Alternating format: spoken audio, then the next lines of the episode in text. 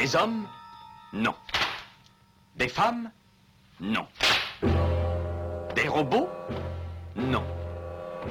Des surhommes? Implacables. Insaisissables. Invincibles. Insensibles. Aux ordres d'une super-organisation criminelle.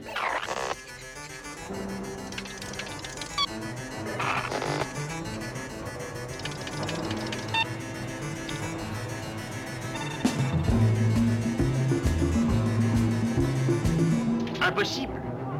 Rien n'est impossible pour Culture Prohibée. Bienvenue pour ce nouvel épisode de Culture Prohibée. Culture Prohibée, c'est l'émission hebdomadaire de la culture planète du Ciboulot, animée par l'équipe des Films de la Gorgone. Pour en savoir plus, rendez-vous sur le site w w w point les films de la gorgone point f r. Nos précédentes émissions, déjà diffusées sur cette antenne, sont disponibles sur Deezer, iTunes, PodCloud et Spotify. Culture Prohibée, c'est aussi un profil Facebook et un blog, culture tiret prohibée point blogspot point com. Post-scriptum. C'est la dernière fois que je vous importune avec mes chiffres terribles.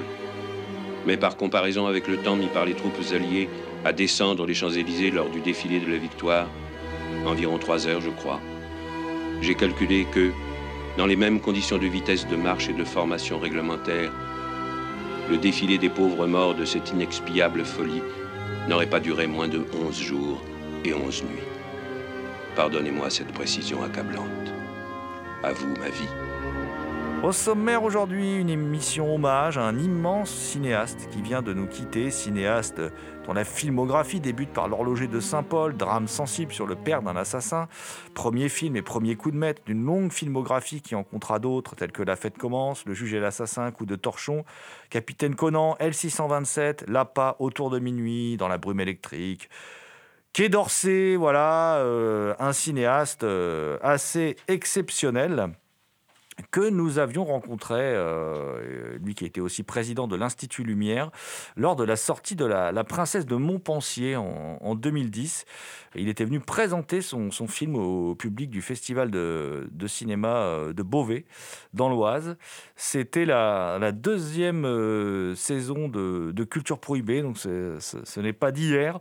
Euh, c'est une interview dont je garde un souvenir extraordinaire qu'on avait faite avec Christophe Cosins, euh, qui à l'époque travaillé dans l'émission, on l'avait interviewé, ça s'était tellement bien passé qu'il nous avait proposé de manger avec lui, donc on était resté manger avec Bertrand Tavernier, il nous avait fait cadeau de la B O de son dernier film, le, un disque de Philippe Sarde, voilà, donc c'était pour nous une journée assez inoubliable, c'est un de mes plus grands souvenirs euh, d'interview et la rencontre d'un homme absolument extraordinaire, un, on, on dit parfois, il y a une expression qui dit, bon voilà, quand un, un homme meurt, c'est une bibliothèque qui s'éteint, avec, avec euh, Bertrand Tavernier, c'est la cinémathèque française qui, qui, qui je veux dire, c'est une, sorte, c'est une cinémathèque qui, qui, qui, qui s'éteint, enfin c'est un, c'est un monstre, c'était aussi un monstre de transmission hein, avec ses derniers documentaires sur le, le, le cinéma français, enfin euh, voilà, une personnalité extraordinaire et très importante Dans, dans l'histoire du cinéma et pas qu'en France. Hein, voilà. Alors, avant d'écouter ce gigantesque entretien, cet entretien fleuve qu'on avait eu avec Bertrand Tavernier, je suis dans ce studio avec euh, Thomas Roland, Thomas Roland qui, qui, qu'on surnomme le loup-garou Picard. Hein, voilà, euh, je vous rappelle d'ailleurs que chaque nuit de pleine lune, il enregistre euh, À l'écoute du cinéma, qui est diffusé sur euh, R C A. Euh, Thomas, toi, tu c'est aussi un réalisateur qui compte pour toi, Bertrand Tavernier. Bertrand Tavernier, c'était surtout effectivement un grand homme de cinéma qui, était, qui avait une énorme cinéphilie et qui, et qui adorait transmettre. Quand il parlait de cinéma, bah, il, était, il était passionné et il donnait envie de voir les films qu'on n'avait pas vus, qu'on ne connaissait pas forcément, parce qu'en plus, il parlait de films que...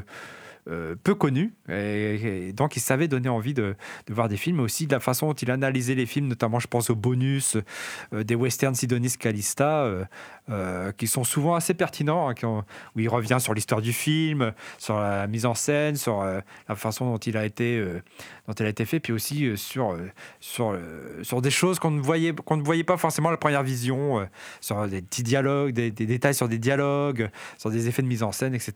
Donc pour ça Bertrand Tavernier c'était quand une personnalité importante dans, dans, dans le P A F, le paysage audiovisuel français.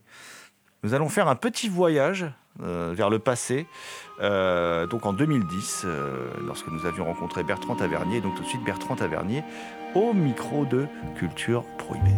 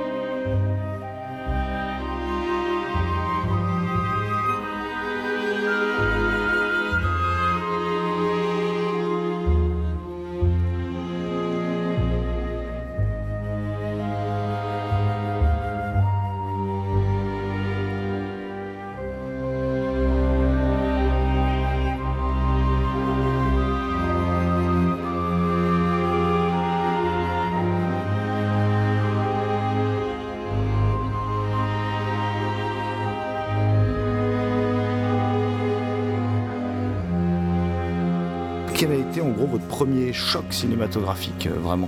Le premier choc dont j'ai été vraiment conscient, ça a été euh, le, la charge héroïque de, de John Ford et les trois lanciers du Bengale de Henri Hathaway.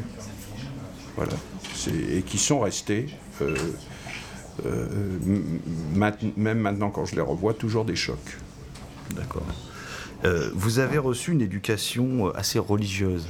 Je veux dire, oui. En quoi cela influence votre travail de cinéaste, même à travers votre dernier film d'ailleurs, puisque c'est en bah, toile de fond. C'est, je trouve que c'est très, ça m'a fait comprendre l'histoire des religions, les croyances, le, le, les erreurs aussi énormes qu'a pu commettre, euh, qu'on, qu'on a pu commettre, voire les crimes qu'on a pu commettre au nom de la religion.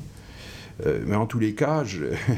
Je l'ai, j'ai appris ça de l'intérieur, ce qui est très bien. Et puis, euh, euh, j'ai une certaine forme de foi, euh, pas tellement dans l'Église que dans, dans un peu le, euh, dans, dans quelque chose, je sais pas, qui pourrait s'apparenter à une, une croyance religieuse, à, à, à une, une forme de Dieu, mais pas, pas celui, parfois pas toujours celui que, que, qu'on veut nous vendre, et pas celui que nous vend le, le, le, le Vatican ou certains, ou certains, euh, ce, ce, certains évêques. Mais un petit peu... Je, je, je, Je vois que, que un auteur que j'adore, qui est Victor Hugo, avait, un, avait une foi, une foi réelle, mais un, aussi une détestation de, de, par, de, no, de beaucoup de pratiques de, de l'Église et, et des prêtres. Il ne croyait pas dans les prêtres, il croyait dans quelque chose d'autre. Que, que, que, et c'est, c'est vrai. Que, moi, je... Je me sens, euh, euh, mais un petit peu aussi comme Jean Orange, euh, qui avait un peu le même état d'esprit, euh, assez anard. Mais, mais, mais j'ai envie, moi aussi, de parler quand même de la foi. J'ai envie, et j'étais content de faire un film d'après James Lieber, qui est un auteur catholique, et dont le personnage principal, Dave Robichaud, est, est croyant. Ça, ça m'intéressait, ça me... je, je retrouvais mes racines aussi d'une certaine manière, et ça devient, euh, ça devient maintenant presque une forme d'originalité. À une époque où le, l'Église était puissante et exerçait des vétos, une censure très très forte, euh, on pouvait être anticlérical. Maintenant, c'est, euh, c'est beaucoup plus difficile parce que... Euh, on, on, on, la, la religion semble presque aussi abandonnée que le, que le Parti communiste. et, et, et par moments, on le regrette. On le mmh. regrette parce qu'au moins, c'était quelque chose contre lequel on pouvait, on pouvait se dresser. Et ça, ça, ça vous formait. Si, on peut continuer à contester euh, l'attitude de... de, de De, de, de certains dignitaires religieux vis-à-vis de, de l'avortement, vis-à-vis comme ça, euh, on peut, mais c'est une, une étroitesse d'esprit qui est aussi partagée, et encore plus partagée par des, des, des gens qui n'appartiennent pas à l'Église catholique, qui peuvent être euh, protestants, euh, euh, qui peuvent être euh, dans, dans d'autres, euh, appartenir à d'autres fois, ou, ou, ou être euh, pas croyants. C'est mmh. une forme d'obscurantisme et de, et de mépris et de haine de la femme que, qui n'a pas besoin de la religion pour s'exercer.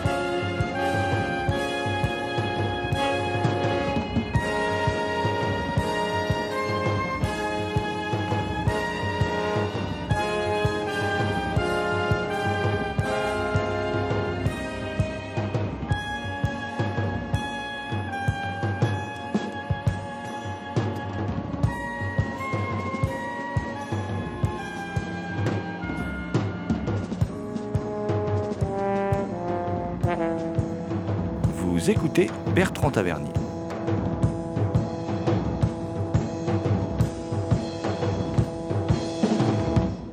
Un autre cinéaste qui vient aussi d'un, d'un pays avec, où il y avait une grande, où il y a une grande ferveur catholique, c'est Ricardo Freda.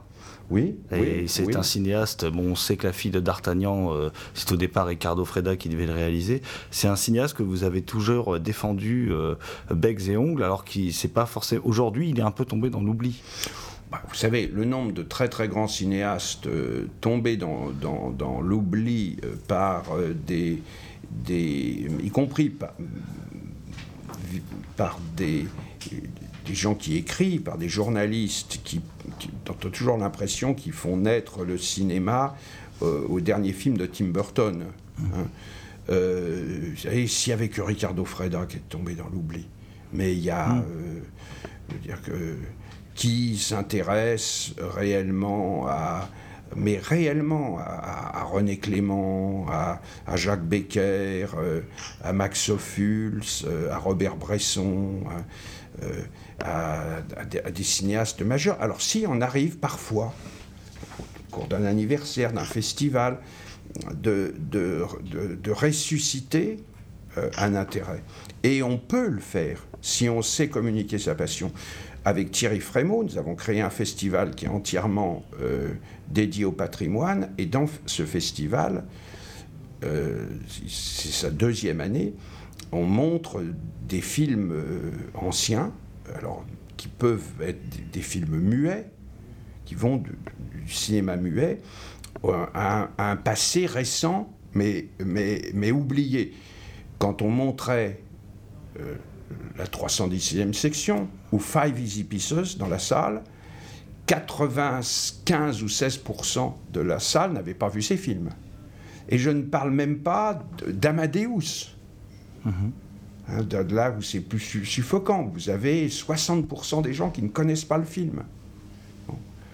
Euh, alors, les films tchèques de Forman, n'en parlons pas, qui sont tous des chefs-d'œuvre en plus. Euh, mais eh bien, on s'est aperçu que si on arrive à faire passer notre passion, les salles étaient pleines. Pleines! Qu'à neuf heures du matin, il y avait trois cent quarante personnes pour voir Justin de Marseille de Maurice Tourneur.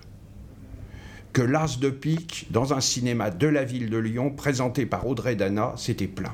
Que Lénie, présenté par Kad Merad, c'était plein. Donc, euh, c'était des films noirs et blancs, dont on dit que personne n'en veut. Eh bien, c'était plein. C'est tout. Alors, je veux dire, il y a aussi... Euh, les, les journalistes qui s'abritent derrière ça, les gens de, de directeurs de chaînes de télé, les gens comme ça, c'est des gens qui capitulent, qui capitulent, à, c'est des, oui, ils capitulent comme euh, Daladier et Chamberlain ont capitulé devant, devant Hitler, c'est pareil, et c'est des, il y a des générations de capitulards. Et les gens qui vous disent « Ah ben j'ai, j'ai fait une séance patrimoine et j'ai vingt personnes », c'est qu'ils ne savent pas la vendre. Je vais aller direct aux salles, c'est qu'ils ne savent pas passer, le, le, trouver, le, le, je ne sais pas, le, l'accroche, un présentateur qui sache animer un truc, une manière de faire passer un courant, l'aide de, peut-être de la presse locale, donc il y a, on peut avoir des responsabilités partagées, mais on y arrive, hein.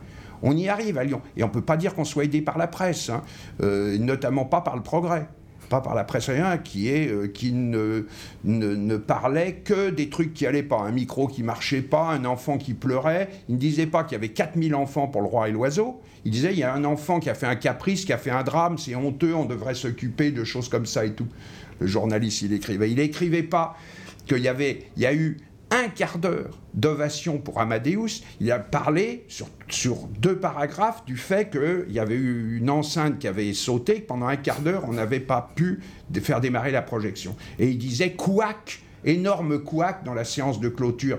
Il ne dit pas quatre mille cinq cents personnes, vingt-cinq metteurs en scène de tous les pays venus saluer euh, Milos Forman, dont Souleymane Cissé, dont Zulawski, dont des, des gens, de, dont Xavier Giannoli. Euh, non, non, non. Euh, c'est bon, voilà. Euh, donc c'est en dépit de, eh ben, on a, euh, on a cet enthousiasme-là. Donc on le fait passer. Mais c'est, mais, mais, mais c'est vrai qu'il y a une ignorance, que cette ignorance, elle ne s'exerce pas simplement au niveau de Ricardo Freda. Elle s'exerce au niveau de l'histoire. Donc on va dans une classe, les gens ne savent pas si François Ier, c'est avant ou après la Première Guerre mondiale. C'est, c'est donc il y a un peu à À, à, à, je pense que l'enseignement de l'histoire tel qu'il a été pratiqué depuis vingt ans est une catastrophe. Le mépris qu'il y a avec, euh, vis-à-vis de l'histoire. Personne n'arrivera à me faire croire que Luc Chatel a, le, a, le, a un quelconque intérêt vis-à-vis de l'histoire. Personne. Hein, que les ministres qui, sont, qui, qui s'occupent là maintenant soient... Luc Ferry, certainement oui. Luc Ferry devait... Peut-être Bérou, puisqu'il a signé un livre sur Henri quatre. Je ne sais pas s'il l'a écrit, mais il l'a signé, en tous les cas. Donc, là, il a, il a mis son nom. C'est déjà une chose énorme. Mais... mais euh, euh, euh, le, euh, le, le, attends, le, certains ministres... Euh, euh, c'est, c'est, comment est-ce que vous pouvez penser que ces gens-là vont imaginer que l'histoire, l'enseignement du français ou, le, ou de la philosophie peuvent avoir un intérêt, vu que ça ne fabrique pas de, de, des, moutons. Des, des, oui, des gens qui vont, qui vont travailler pour M. Proglio ou mmh. pour ça, euh, pour le moment, ce qui semble être le but de, de l'éducation telle, telle, qu'on, la, telle qu'on, le, qu'on l'imagine. Mmh.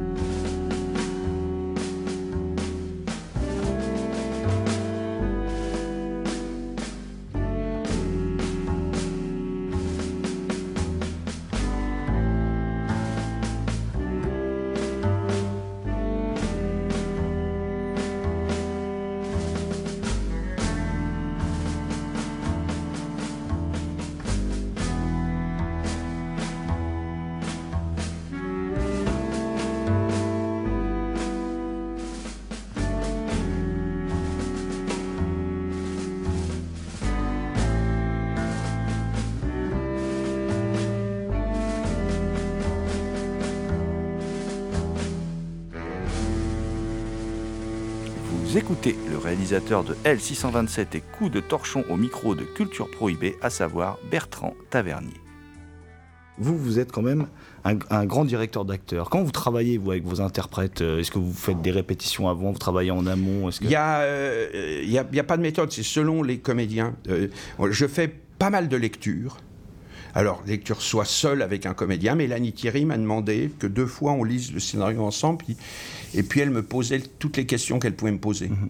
Je trouve ça très bien. Ça peut être des, des lectures à plusieurs, où, où on se questionne sur une phrase, où, où les gens peuvent dire, exprimer euh, leurs leur doutes sur un mot, peut-être. Ça nous permet, avant qu'on commence à travailler, de... De, de, de, de couper une réplique ou de... Voilà, bon.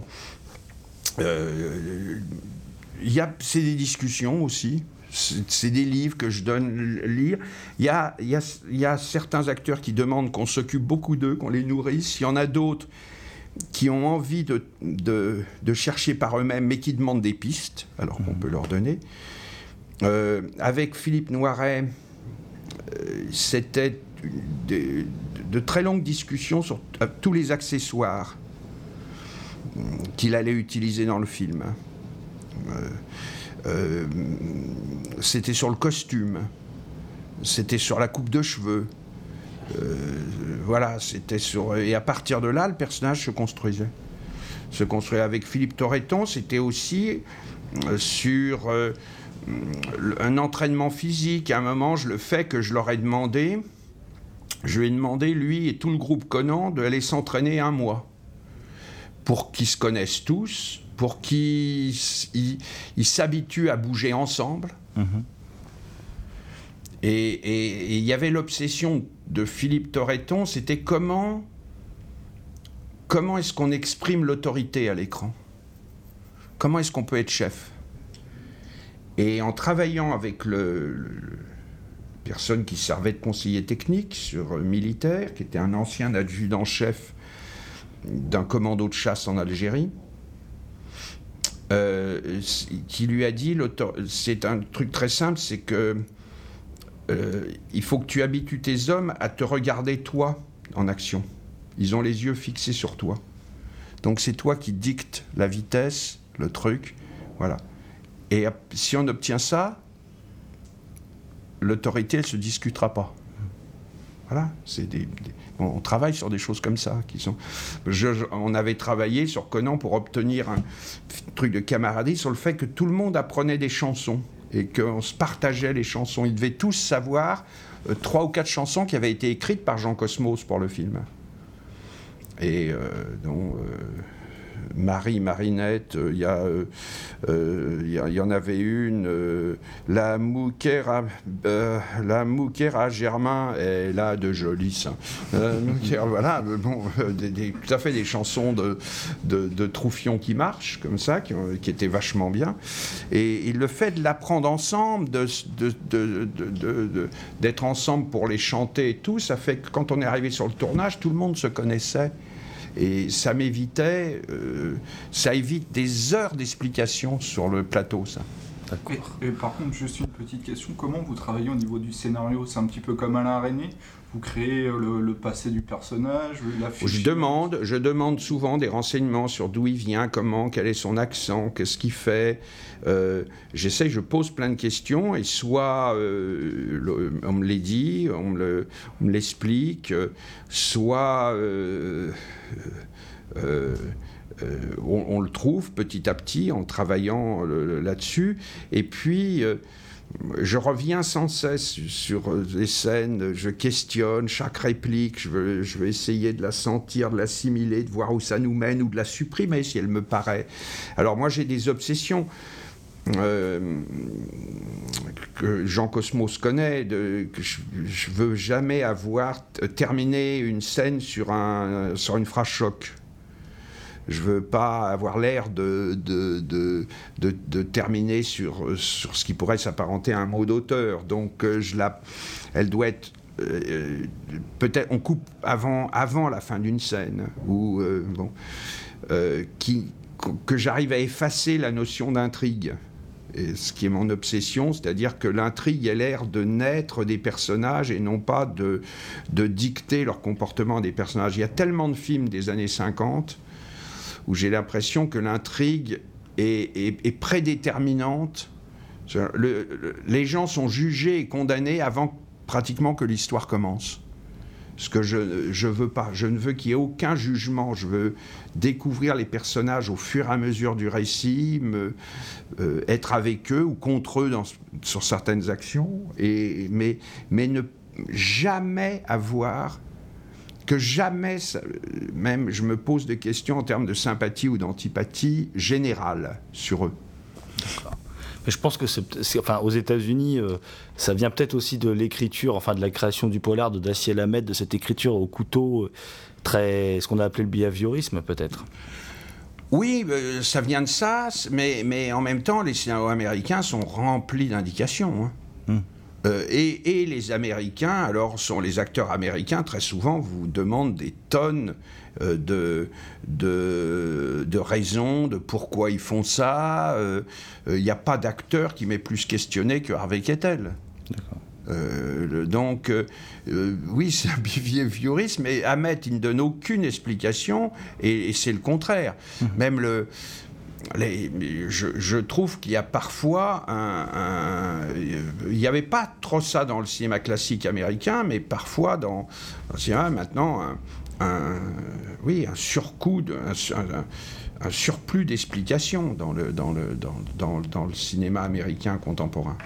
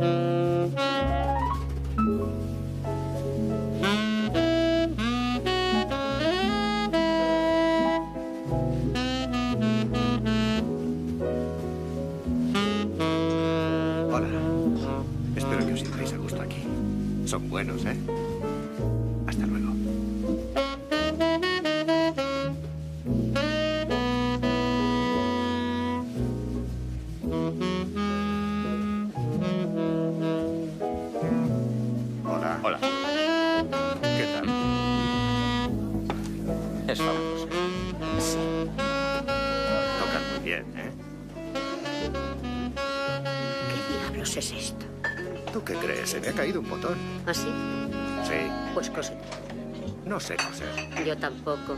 Ni que lo digas. Vamos, Charlie, despierta.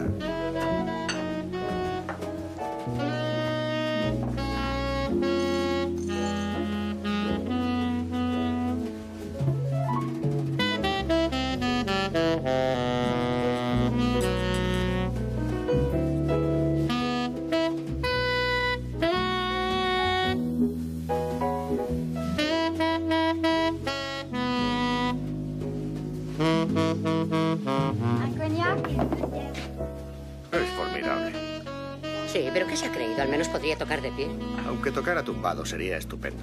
Sí, ¿eh? Igualito que tú. Yo boca arriba no, solo soy estupendo boca abajo.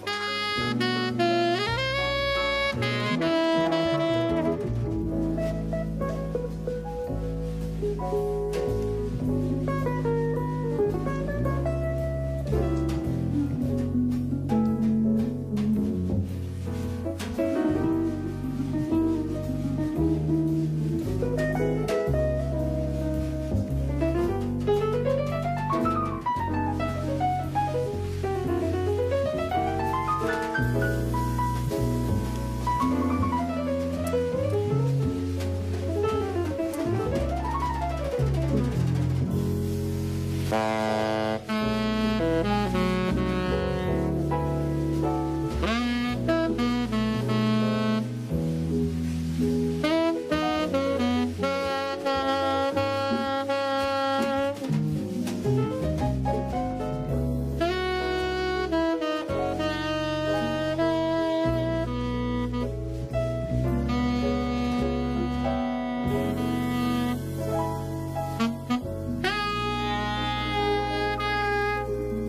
Vous écoutez Bertrand Tavernier.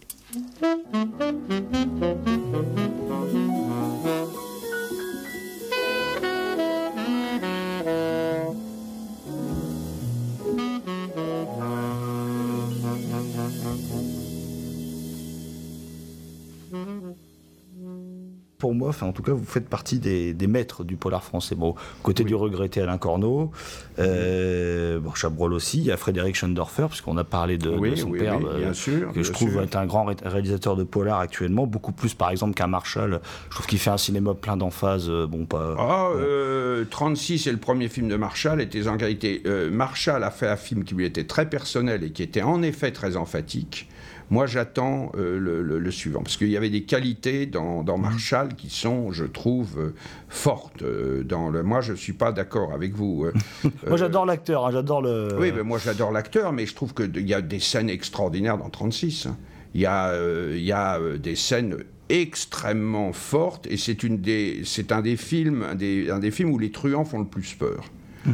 Là, euh, mais il y en a d'autres qui ont réussi des films avec des qualités, peut-être pas tous parfaits, mais je trouve Convoyeur, il y avait des choses ah oui. intéressantes de Boukrieff. Il y a, il y a, il y a quelques cinéastes. Il y en a qui, qui paraissent trop. Euh, même peut-être, c'est peut-être le défaut de Boukrieff, trop dogmatiques. Ils ont l'impression que, que ils, ils ont une, une idée très préconçue avant, avant le film et qu'ils l'annoncent. Ce qui n'était pas le cas de.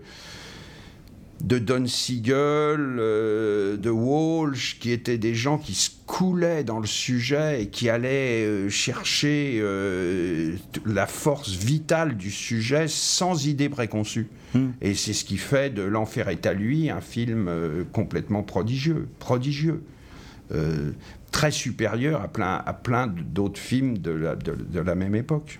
Mais c'est ce que vous faites dans L six cent vingt-sept, en fait. Mais euh, oui, c'est, mais L six cent vingt-sept, c'était une manière de réagir, pour moi, contre tous les films euh, polars qui se sont plaqués, euh, qui ont imité Melville. Mmh. Euh, lui-même, Melville imitant le cinéma américain, euh, très fort, se nourrissant du cinéma américain, mais réussissant quelque chose de différent du cinéma américain. En tous les cas, dans des films comme Le Doulos, euh, Euh, ou Le Deuxième Souffle, euh, c'est, et, et à plus forte raison dans L'Armée des Ombres. Euh, son obsession, je, moi je le connais tellement, je vois bien quelle est son obsession à Melville, et en fait, euh, le résultat est très différent de ce qu'il croit réussir. Euh, ça l'amène presque plus près de Bresson que de William Wyler. Euh, mais, mais après, il y a des gens qui ont copié ce qu'il y a de plus contestable dans Melville, je trouve, qu'est le Melville du Cercle Rouge, euh, euh, c'est l'attitude hiératique des personnages, c'est le côté euh, on va pas, euh, euh, on va pas se, se, se, euh, comment, exprimer les sentiments, on va, on, bon, euh, ce qui pendant longtemps a été, euh, mais totalement bidon par rapport aux au, au gangstéristes français. Les gangstéristes français, c'était des Corses, des Marseillais, c'était des mecs... Euh, euh, c'était, c'était des types qui étaient... C'était, c'était, pas, c'était pas Henri Fonda, c'était pas des mecs euh, euh, cloîtrés dans, une, dans un côté ange-vengeur. C'était pour, très souvent des délateurs puants, des mecs qui avaient travaillé avec la Gestapo, des, des macs... Euh, euh, et, et je trouve que, le, que d'une certaine manière Audiard en, en parlait mieux que, que, que beaucoup de gens, mmh. mais d'un seul coup on les transformait comme si c'était des personnages d'Échille. Et euh, moi je trouve que dans le, dans le, dans le, dans le Cercle Rouge c'est, c'est complètement bidon. euh, Mesrine aussi, qu'on mythifie un petit peu, là c'était un, un type qui avait un, un, un Q I, à part qu'il avait une intelligence animale, mais s'il avait un Q I de, de, de, de, d'escargot, quoi. Je veux dire, c'était, c'était euh, non, c'est vrai. C'est, et c'était un type qui avait, un, par contre, un, un nombrilisme effroyable, une avidité de... Enfin, c'était un type... Euh, bon, c'est ce qu'en dit Charlie Boer, en tous les mmh. cas, qui a un mépris absolu pour lui. Euh, et je, je, alors maintenant, peut-être que le monde... Quand c'est arrivé, et je ne suis pas complètement sûr. Je pense qu'il y a...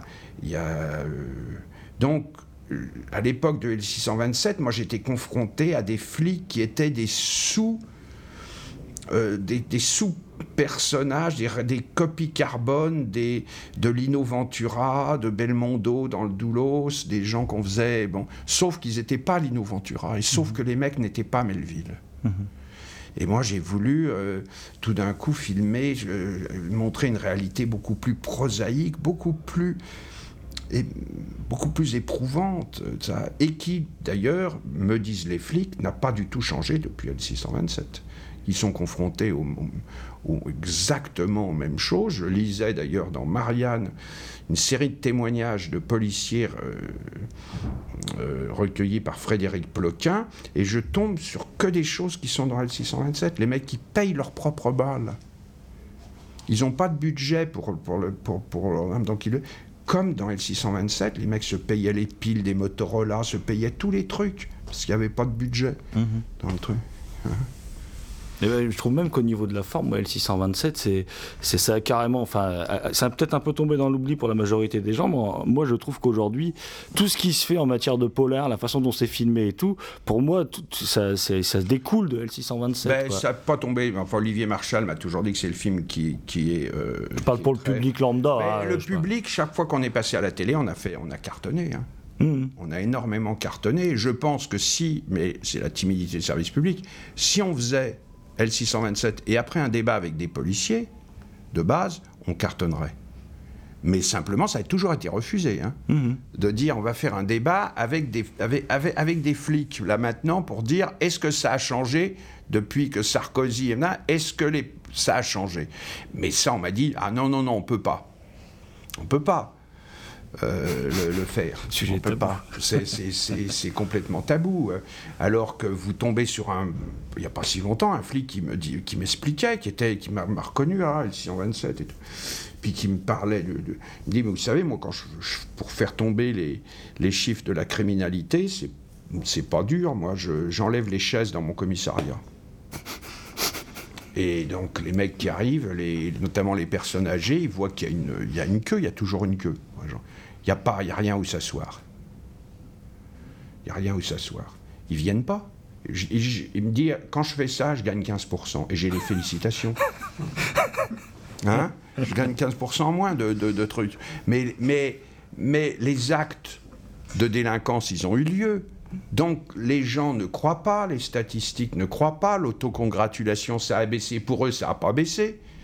Le, le, l'immeuble a été cambriolé deux fois comme euh, les années précédentes, trois fois, quatre fois, cinq fois, et les gens ont été attaqués de la même façon, mais simplement euh, c'est, on, on se met la tête sous la couverture, donc comme on s'est mis la tête sous la couverture, on ne le voit pas. Mmh. Voilà, c'est un peu, c'est, c'est ça.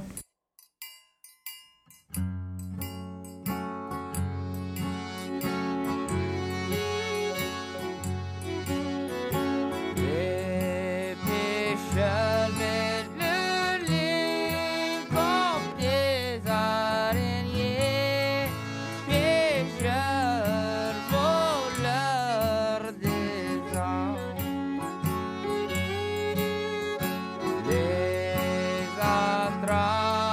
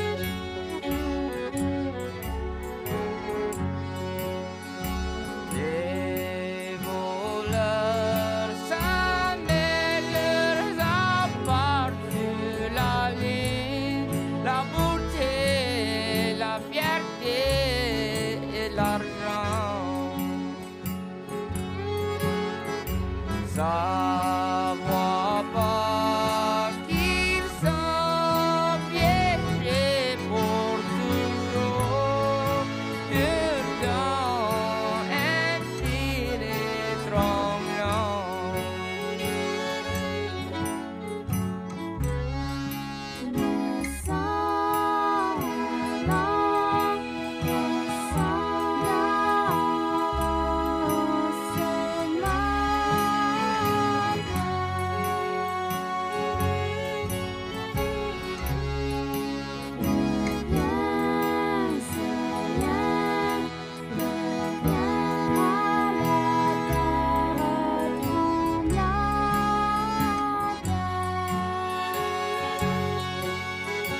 à la terre tremblante. Et mes chemins brûlés comme des araignées, piégeurs, voleurs des hommes. Les attrapes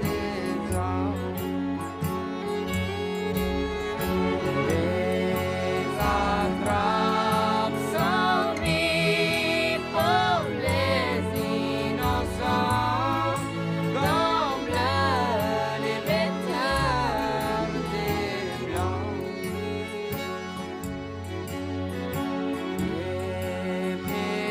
comme des araignées, piégeurs, voleurs. Vous écoutez le réalisateur de L six cent vingt-sept et Coup de torchon au micro de Culture Prohibée, à savoir Bertrand Tavernier.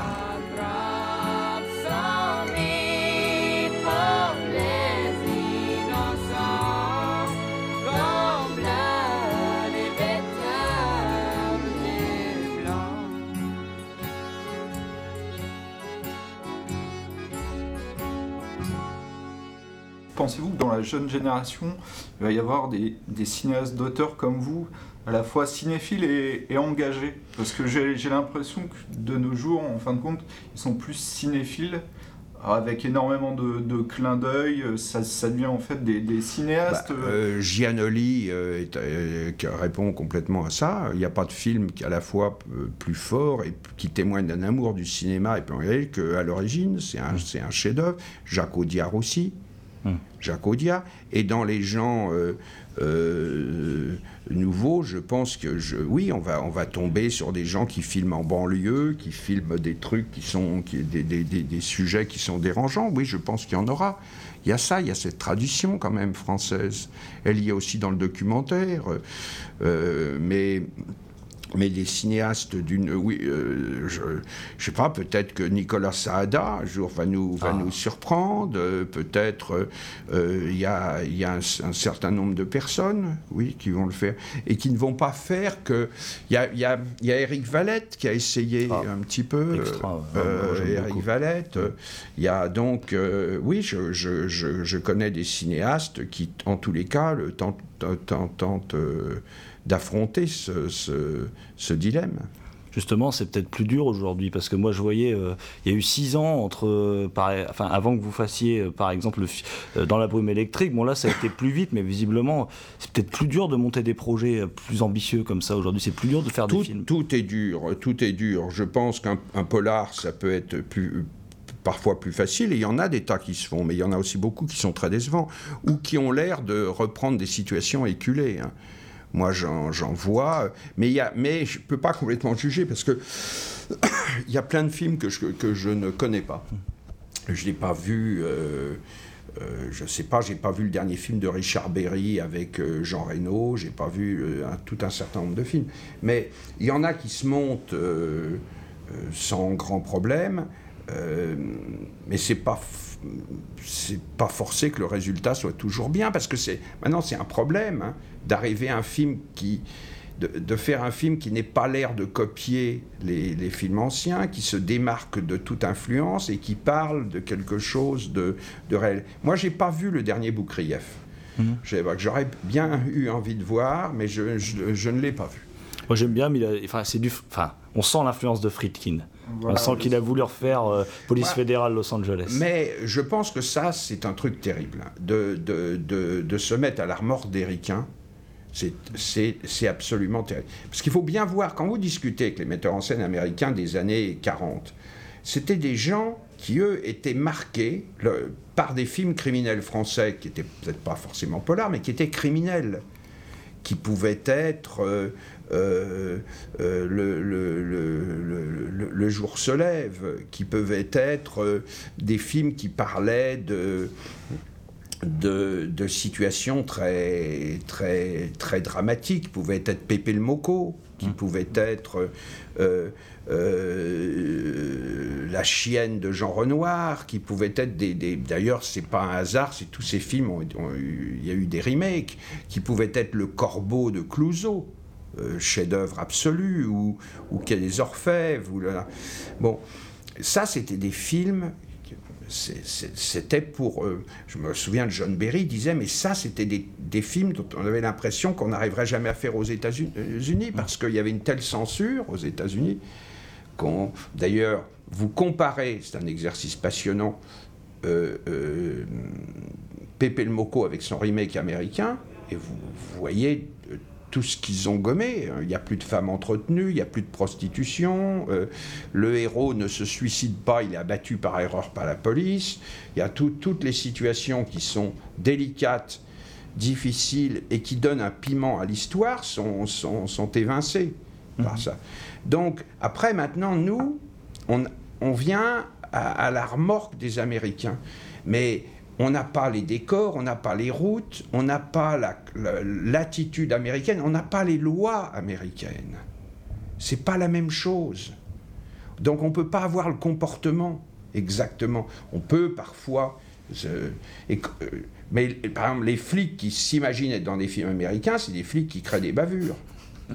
Bah oui. c'est, c'est les mecs qui, qui sont dans la banlieue, qui vont provoquer des trucs, c'est, c'est ça. Euh, le... Euh, Et, et donc, euh, je ne sais pas s'il faut imiter William Friedkin. Je ne sais mmh. pas. En tous les cas, moi, je, la première chose, c'est de, c'est, c'est de se nourrir de la réalité et de ne pas chercher à imiter les, d'autres cinéastes. Surtout de pas... Il ne faut surtout pas, et surtout des cinéastes euh, euh, d'un autre pays.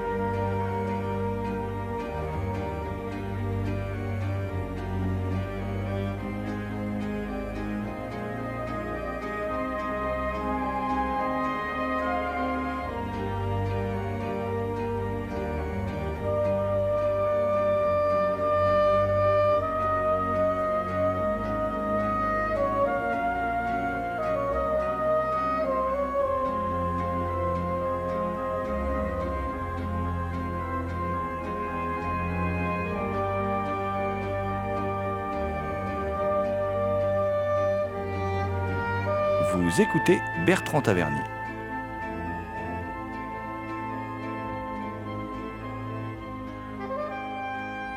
Vous considérez-vous d'abord avant tout comme un cinéphile ou un cinéaste ? Un cinéaste.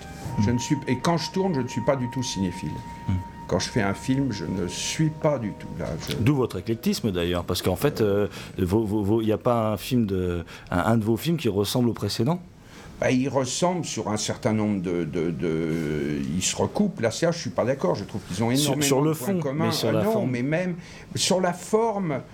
Ça, ça dépend, la forme, elle est dictée aussi par les personnages, par l'époque, mais, mais, mais, mais en revanche, sur certains personnages et le traitement de personnages, Lambert Wilson, il, il est très proche du, du, du commandant de la Plane, de La Vie et rien d'autre. Mm-hmm. Très, très, très mm-hmm. proche. C'est deux, deux personnages qui, sont, euh, qui ont beaucoup de points communs.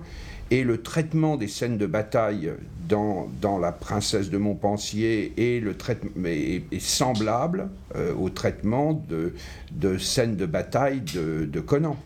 C'est, c'est, euh, euh, j'ai, j'ai, j'ai essayé d'avoir un peu le même style de regard dans les deux cas. Euh, donc, euh, euh, oui, je, en tous les cas, j'ai, j'essaye à chaque fois de, de mettre un... un nouveau défi. J'ai peur de me répéter, j'ai peur de me reposer, de me reposer sur des... Sur, sur ce qui pourrait devenir une formule. Euh, donc, euh, oui, je voudrais... Mais, mais je, je, je pense qu'il y a des liens étroits entre certains films. Mmh. Pour terminer, euh, vous les avez un peu répondu tout à l'heure avec les jeunes, mais vos projets actuellement... Euh... Non, pour le moment, tant que j'aurai pas signé de scénario, je ne le dis pas. D'accord. Okay. Je le dis pas parce que euh, il suffit que j'ai commencé à l'annoncer euh, parce qu'il y avait euh, un type assis au canal qui voulait à tout prix le faire et, et tout et qui était euh, et, et, et une, quinze jours après il était déquillé. Euh, je veux pas porter malheur à d'autres personnes. Donc euh, euh, moi tant j'annonce pas tant que j'ai pas moins signé un début de contrat. D'accord. Parce que c'est, sinon on reste à parler, parler, parler de projets dans le vide, on finit par le raconter et on s'use à raconter quelque chose, on le raconte tellement qu'on n'a plus envie de le faire. je, je, crois, sais, ouais. je sais pas, nous dire quelques mots en fait sur votre vos rapports euh, avec la peur de Claude Chabrol, euh, comme vous parliez tout à l'heure, nous dire je, je sais pas quelques mots. Euh. Bah, c'était, c'était un ami euh, très Très, très proche, on avait, on avait tellement travaillé de voix ensemble chez Georges de Bourgard. J'avais fait plusieurs films, dans un que j'aimerais bien revoir, qui était Marie-Chantal contre le docteur K, ah. là, euh, que j'ai pas revu, euh, là, et qui, devait être as, qui doit être assez extravagant. Euh, C'est sympathique. Oui. Hein, oui, ça... hein, euh, L'œil du malin, j'avais fait. Euh, ouais. euh, et puis, je l'avais... Euh, oui, je, je, J'avais à un moment, j'étais allé plusieurs fois sur le, j'étais allé le voir au moment de la ligne de démarcation, mais surtout j'avais fait avec Chabrol le, le boucher, que la bête meurt, euh, la femme infidèle, enfin un certain nombre de films qui sont formidables. Et j'adorais, moi j'adorais Claude, j'adorais être avec lui, j'adorais. Euh, je crois que c'est une des personnes qui m'a fait le plus rire, que je trouvais le, le plus intelligent, le plus vif, le plus parfois de, terriblement de mauvaise foi, euh, mais en même temps, je pense que c'était le plus doué de sa génération. Et quand il voulait, et qu'il prenait euh, euh, vraiment un sujet à cœur, euh, il, ré, il, il pouvait faire des plans que personne d'autre dans sa dans génération ne pouvait concevoir. Qui était, mais le premier plan de la cérémonie, hein, c'est quelque chose ah. de, de formidable. Ah, ouais. C'est formidable. Il avait des idées à ce moment-là qui étaient euh, extraordinaires, enfin qu'on sent dans Une affaire de femme, dans, dans Betty, dans La demoiselle d'honneur.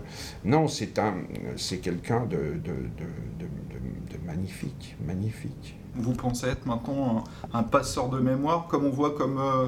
Je pense, être, je, pour le moment, la seule chose que je pense, je pense être un cinéaste qui essaye, tant bien que mal, de faire ses films. Après, après je me poserai des questions d'être un passeur de mémoire. Moi, je me vois que comme quelqu'un qui essaye désespérément, enfin désespérément, il ne faut pas non plus... Mais si, c'est difficile, à chaque fois j'ai l'impression qu'il faut se battre de plus en plus pour arriver à convaincre les gens. Euh, euh, c'est vrai que je, je ne cherche pas à faire de comédie, c'est vrai que c'est une erreur, il faudrait qu'un jour que j'essaye d'en faire une. Euh, peut-être que d'ailleurs je me pèterai la gueule très très fort, mais, mais euh, euh, je, je, je, je n'emploie pas Kad Merad, euh, je, euh, je, ou Gad Elmaleh, ou je sais pas, ou tous les gens que, que tout le monde s'arrache, et que je respecte. Hein. Je pense que Kad Merad est un acteur formidable, hein. formidable. Euh, et il veut faire un film avec Giannoli, euh, et je pense que c'est, c'est, c'est très intéressant. Mais, mais je, je, non, je suis, hein, moi je suis cinéaste et, et j'essaye de, et, et mal, malgré tout, donc du coup optimiste, malgré tout. Mais après le reste, c'est passeur de mémoire et tout, on verra après. D'abord, il faut continuer à essayer de tourner.